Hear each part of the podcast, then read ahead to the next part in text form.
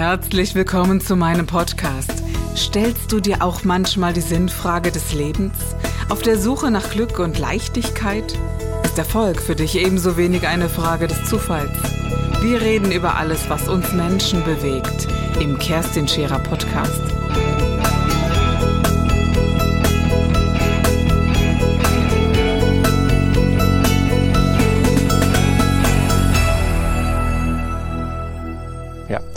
Ich sehe das Ego als einen Bestandteil in uns, der uns auf gewisser Ebene schützen möchte, ähm, der aber auch da sein darf. Den dürfen mhm. wir akzeptieren bis zu einem gewissen Punkt, genauso wie du schon genau, gesagt hast. Ja. Und irgendwann mal dürfen wir auch einsehen und merken und akzeptieren, dass an bestimmten Situationen, im Lebenssituationen, dass das Ego manchmal zu viel mhm. da ist und uns auch hindert dass wir auch mehr in die Fülle gehen dürfen, mehr in das, mehr in, die, das Vertrauen. Genau, es gibt so Menschen, die, die so ganz banal sagen, also weißt du, Stolz ist ganz selten im Leben angebracht. Das sind vielleicht ganz runtergebrochene Sätze zu ja. sagen, es gibt etwas, was da nicht, nicht hingehört, weil ja. es dann gegen dich kämpft. Gerade wenn wir ja. hier so in dieser, in dieser Speaker-Szene sind, dann erlebe ich ganz, ganz viele, die erfolgreich werden, die mit einem gewissen Grundumsatz, äh, den sie immer erreichen wollten, irgendwann gar nicht mehr glücklich sind, weil sie noch mehr haben wollen und noch mehr.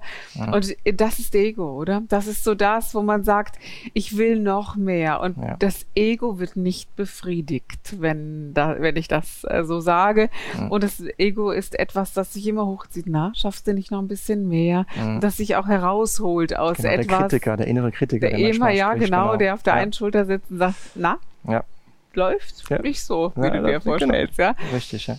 Und es, dieses nicht befriedigen können des Egos, das glaube ich wirklich, ist so, dass man sagen kann, man müsste ja schon über, übers Wasser laufen können, ja. so wie Jesus das getan hat, um es mal so zu sagen. Ja. Selbst dann würde das Ego noch sagen, und? Na, nix. Es gibt, geht sich Gott ja, gleich. Kannst, kannst auch nicht fliegen. Ja, genau, genau. Und das, ähm, genau. und das lässt sich irgendwann zusammenbrechen. 100%. Die einen, die einen früher, die anderen ja. später. Aber verbrennen würden wir alle am Ego. Ja. Siehst du das auch so? 100 Prozent bei dir. Ja. Hm, ja. Also ganz wichtig, das auch, auch wirklich spüren zu können. Ja. Heute für mich. Zu sagen, wie treffe ich Entscheidungen aus meiner inneren Wahrhaftigkeit und ganz ehrlich und authentisch oder aus dem Ego heraus. Und ja. das kommt immer wieder, gell? Das ist ja das nicht. Wollte ich gerade sagen, das genau. Geht ja nicht das, weg. Genau, man kann es ja verstehen, man kann es mhm. erkennen, ähm, aber man hat immer wieder im Leben Situationen, wo es mal wieder kommt. Mhm. Wo man merkt, oh, was war das, das gerade? Was habe ich jetzt gerade hier gesagt oder was habe ich jetzt gerade hier gemacht? Oder abends liegt man im Bett und merkt gerade einfach, okay, die Entscheidung, die ich heute getroffen habe, habt ihr eigentlich aus meinem Ego heraus. Voll, genau. Dann aber nur. Ich, ja, aber nur. Und dann denke ich mir, okay, kann ich die vertreten und, oder soll ich die rückgängig machen? Also es ist ein Prozess, der, mhm. glaube ich, ein Leben lang dauert. Und je mehr wir ihn kennenlernen, je mehr wir diese Indikatoren ähm, wahrnehmen können, desto besser können wir, glaube ich, damit leben und agieren. Genau, und auch mal über uns selber lachen. Ne? Ja, also richtig, äh, genau, ja. ja. ich sage immer so, man, man, sollte sich schon ernst nehmen, aber ja. nicht so wichtig. Und das sind so, genau. so diese Dinge, die dann dazugehören, zu sagen, ja klar, habe ich mir heute schmeicheln lassen, habe gedacht, oh, ja, finde ich auch toll, dass der mir die Komplimente gemacht hat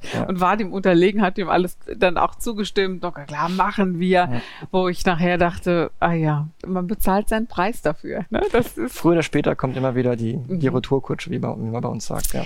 Du sagtest, du hast dann eine Transplantation, Knochentransplantation bekommen. Genau.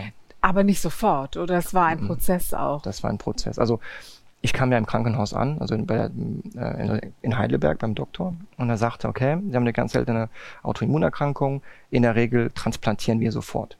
Und das war so sechs Wochen nach meiner Diagnose. Ich habe gesagt, äh, also ich habe keine Leukämie, also will ich auch keine Transplantation haben. Von daher, ich will eine andere Therapie, macht irgendwas. Und die sagten sowieso zu mir, ja, da ich ja keine volle Geschwister habe, sondern nur Halbgeschwister, wird die Wahrscheinlichkeit sehr gering sein, dass äh, jemand gefunden wird. Weil um da mal ein bisschen Einblick zu geben in, mein, in, mein, in meine Genetik, ich bin ein Viertel Franzose, ein Viertel Deutscher, weil meine Mama halb Französin, halb Deutsche ist und mein Papa, den ich nie kennengelernt habe, leider, ist Jugoslawe. Mhm. Und mit diesem Genpool haben dann äh, die Ärzte gesagt, boah, das wird aber schwer, da was zu finden. Deswegen machen wir eine Immuntherapie. Mhm. Aber die ist halt nur zu 70 Prozent erfolgreich. Das ist doch gar nicht so einfach, einen Knochenspender zu finden. Genau, Knochenmarkspender. Oder Knochenmarkspender zu Genau. finden. Ach ja, sorry. Das ist was anderes, Äh, genau. Ja, natürlich. ähm, am Knochenmarkspender zu finden. Was ich ja verrückt finde, äh, da habe ich mir wirklich schon oft Gedanken gemacht. Also ich bin registriert, schon ziemlich lange. Sehr schön, Aber es ja. hat noch nie jemand angerufen. Und ich habe Hm. mir gedacht, Mensch, bist du so selten oder ist das so selten benötigt? Ja. Aber ja, das ist es tatsächlich. Extrem ne? selten. Ich habe da mal angerufen nach zehn Jahren, habe gesagt, sag mal, haben Sie mich eigentlich noch in der Datei oder weil man so gar nie was davon, also ich habe dann. Ja. klar, man bekommt die Infobroschüre und, und, äh, und immer mal wieder Informationen. Und das kann ich jetzt wirklich nur sa äh, sagen, es ist überhaupt kein Problem, sich registrieren zu lassen. Und man kann sich ja immer noch im Falle eines Falles Gedanken machen, ob das zur jetzigen Situation passt. Aber ich glaube, die Registrierung sollte vielleicht wirklich jeder machen. ne? Also gerade an der Stelle, ich finde das so wichtig, diese Mhm. Botschaft auch, dass wirklich jeder sich registrieren lässt. Denn um das kurz ein bisschen zu erklären, viele denken, ich lasse mich registrieren und schon werde ich morgen angerufen, muss spenden. Mhm. So ist es nicht. Genau. Man wird registriert, indem man irgendwie ein Stäbchen, äh, Ja, so, genau. so einen Abstrich im Mund Watte. und dann kann man es abschicken. Mhm. Und es gibt ja so einen Zahlencode, der aus zwei Teile besteht. Und durch diesen Abstrich bekommt man die Hälfte des Codes.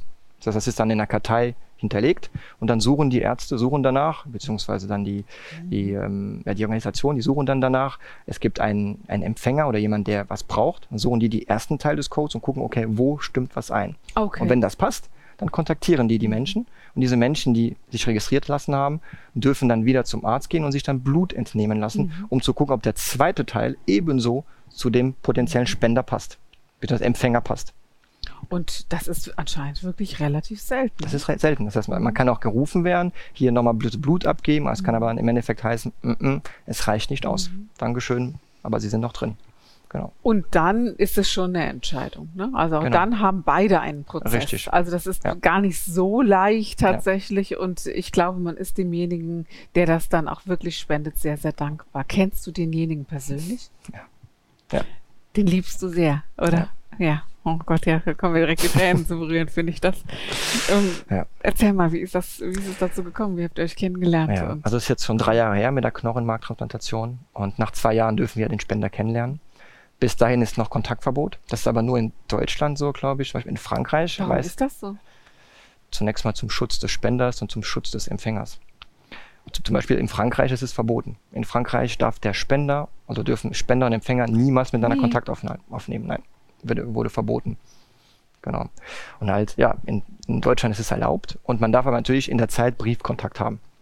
Ohne irgendwie Informationen über die Person zu Krass. geben, ohne irgendwie einen Namen äh, zu Okay. erwähnen. Und äh, das habe ich halt gemacht. Also ich habe ihm geschrieben, als, als Dankeschön ein Jahr später. Von ihm kam auch nie eine Rückmeldung. Was ich aber irgendwie nicht schlimm fand, weil ich ihm so geschrieben habe, dass ich ihm gesagt habe, ich habe keine Erwartung. Ich will einfach nur Danke sagen. Du kannst gerne zurückschreiben, musst du aber nicht, das ist kein Problem. Also ich dir einfach nur die Energie als Dankeschön zurückschicken, Da bekomme ich ohne. total Gänsehaut, Ja, weil ich ich habe auch gerade Gänsehaut. Ja, weil ich wirklich denke, da, da gibt einem jemand etwas, nimmt eine Last auf sich, um, und das, und da können wir jetzt nicht sagen, nur um, äh, um die Hoffnung zu haben, dass, äh, dass ich selber überlebe, sondern das ist wirklich ein Prozess. Da ist jemand ja mal selbstlos. Ja, das ist ja, Ja. schon mal, das, das, das macht man nicht einfach so, denn, äh, denn es ist eine Geschichte, man muss ins Krankenhaus, man hat also selber auch eine gewisse Zeit und man muss ja auch selber wieder auf die Füße kommen. Ja. Für mich ist es natürlich etwas, wo ich sage, naja, wenn ich diesen kurzen Prozess auf mich nehmen kann, nur um jemand anderen das Leben zu retten, dann machen wir das mal.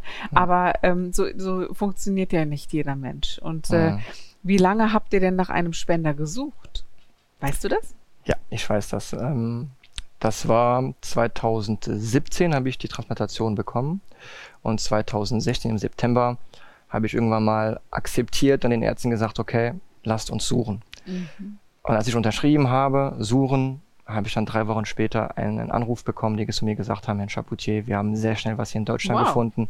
Drei Stück. Nein. Drei Stück, die Mhm. passen. Die zu 100 Prozent passen. Und das war schon gerade krass. Das ist, glaube ich, wenn ich mein ganze, meine ganzen letzten Jahre mir wieder betrachte, bin ich heute ohne Ende dankbar für das, was ich erlebt habe. Ich würde es genauso wieder erleben, weil ich daraus viel gelernt habe und mich verändert habe. Ist doch auch kein Zufall. Also da Nee. sagt dir doch irgendwie diese Welt, Aber genau, gib mal acht, das Genau. ist jetzt richtiger Mist, was ja, du hast. aber genau das kann ich mir nicht erklären, dass drei Menschen passen, Genau. also perfekt passen zu 100 Prozent Mhm. und einer natürlich gesagt hat, ja, ich spende.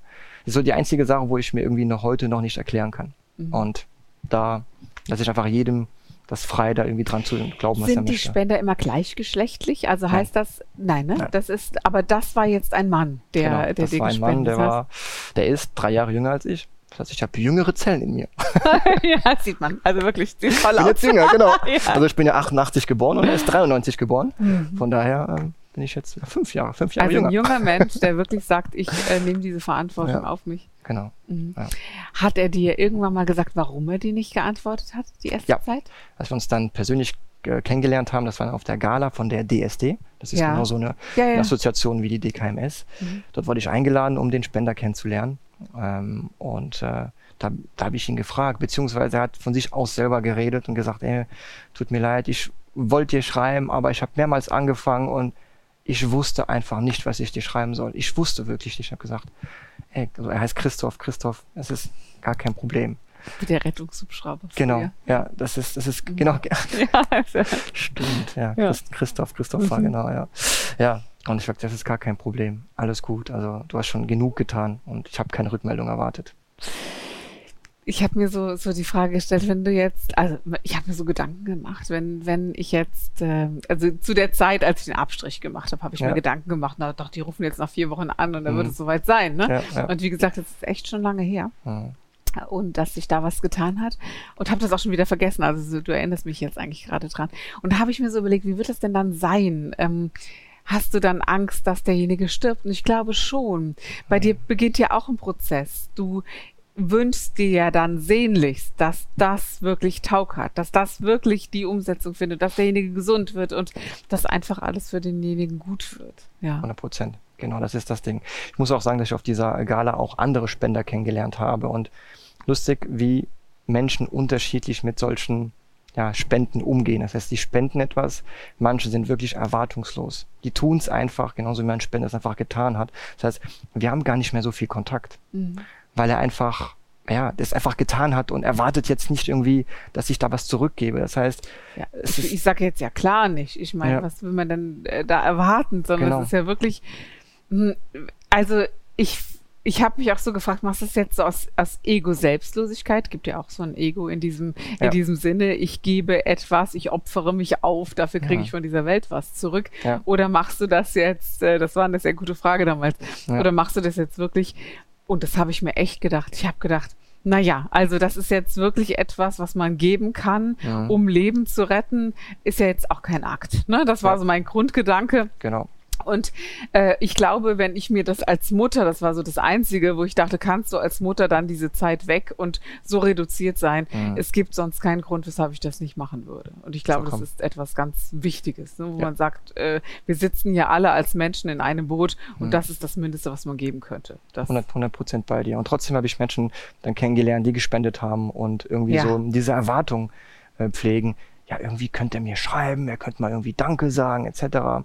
Wo ich mir mhm. manchmal denke, okay, jeder Mensch ist irgendwie, hat eine andere Mentalität, eine andere Art und Weise zu denken, was vollkommen okay ist. Und da glaube ich, Marc, dass du Mensch, also du hast einen Spender, der diese Erwartung nicht hat. Ja. Und ich glaube, dass wir wie wir sind, so ist auch unser Umfeld. Und wenn du hm. erkannt hast, dass es dieses Ego gibt, hm. dann hast du auch den Spender, der, der sagt, das ist nicht aufs Ego passiert, alles gut, ja. Hm. Aber ich glaube, wenn wir das nicht erkannt haben, dann gehen die Prozesse auch da weiter und du hast dann hm. den Spender, den du brauchst, nämlich der, der sagt, ich fordere oder ich erwarte. Und wow.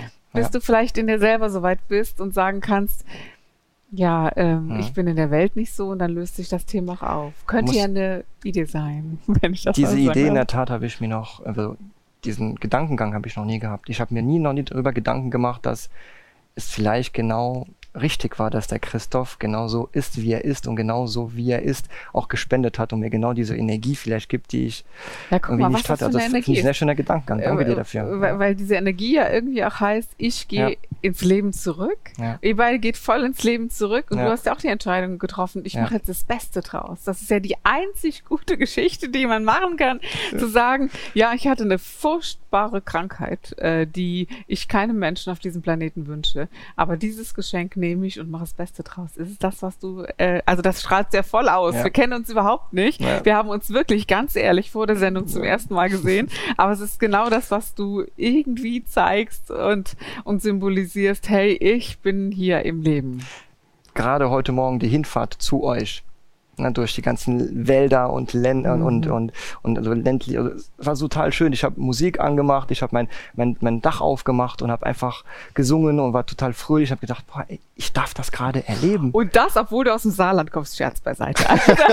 Nein, ich mag die Saarländer total gerne. Aber du bist im Saarland geboren, in Saarbrücken? Nein, nicht geboren. Nicht. Nein? Ja, ach, ja, ah, nein! Das ist noch eine andere Geschichte, da bräuchten wir noch mehr Zeit.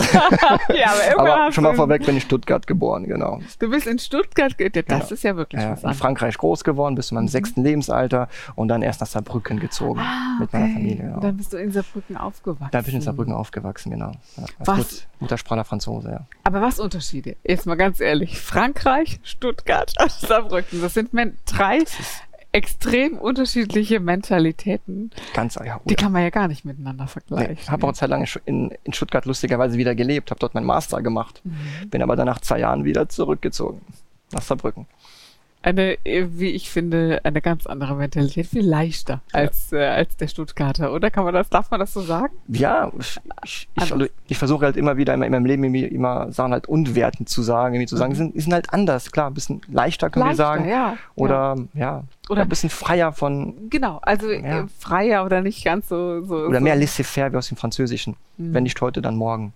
Genau, das genau. meine ich wahrscheinlich. Und die aus Baden-Württemberg sind sehr korrekt und äh, mhm. äh, geplant und strukturiert, was ja auch überall seine Vorteile hat. Ja, ja wie das, äh, wie das äh, landschaftlich auch so gegeben ist. Der Stuttgart eher so in diesem Kessel ja. und die, diese Brücke halt dann da an der Grenze. Genau. Ja, ein bisschen freier. Genau. Ja, aber äh, kommen wir nochmal zurück. Du mhm. hattest dann ganz klar die Entscheidung getroffen. Irgendwann war Tag X und es war klar, du bekommst diese Zellen. Mhm. Hast du dich darauf vorbereitet? In irgendeiner Weise. Ja, ja. ich habe vor, mich vorbereitet, weil ich wusste, ich gehe jetzt in eine Einbahnstraße rein. Kann sich vorstellen, der Arzt kommt dann wieder, sagt, okay, wir haben jetzt einen Spender gefunden, er passt zu 100 Prozent, wir brauchen hier nochmal eure, also Ihre Unterschrift. Sind Sie dabei einverstanden? Denn es bedeutet Vortherapien, das heißt Chemotherapie kommt dann.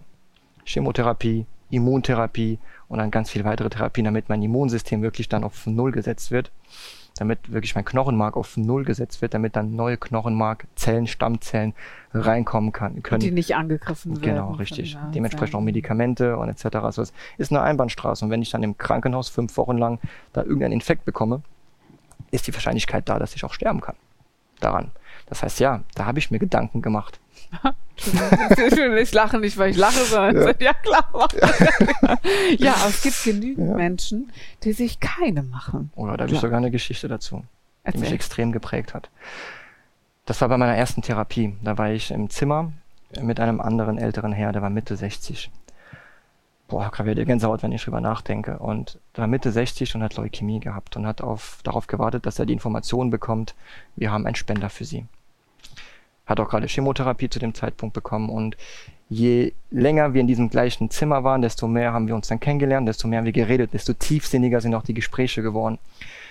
Und irgendwann mal hat er mir erzählt, ja, Marc, weißt du, wir haben auch so geduzt, hat mir das Du angeboten, total lieber Typ, weißt du, Marc, ich habe mein ganzes Leben lang für einen narzisstischen, tyrannischen Chef gearbeitet, habe alles getan für meinen Chef, habe meine Bedürfnisse auf die Seite gelegt und einfach nur alles gemacht für ihn habe auch Überstunden gekloppt, um irgendwann mal früher aus dieser Nummer rauszukommen, um irgendwann mal früher in Rente gehen zu können.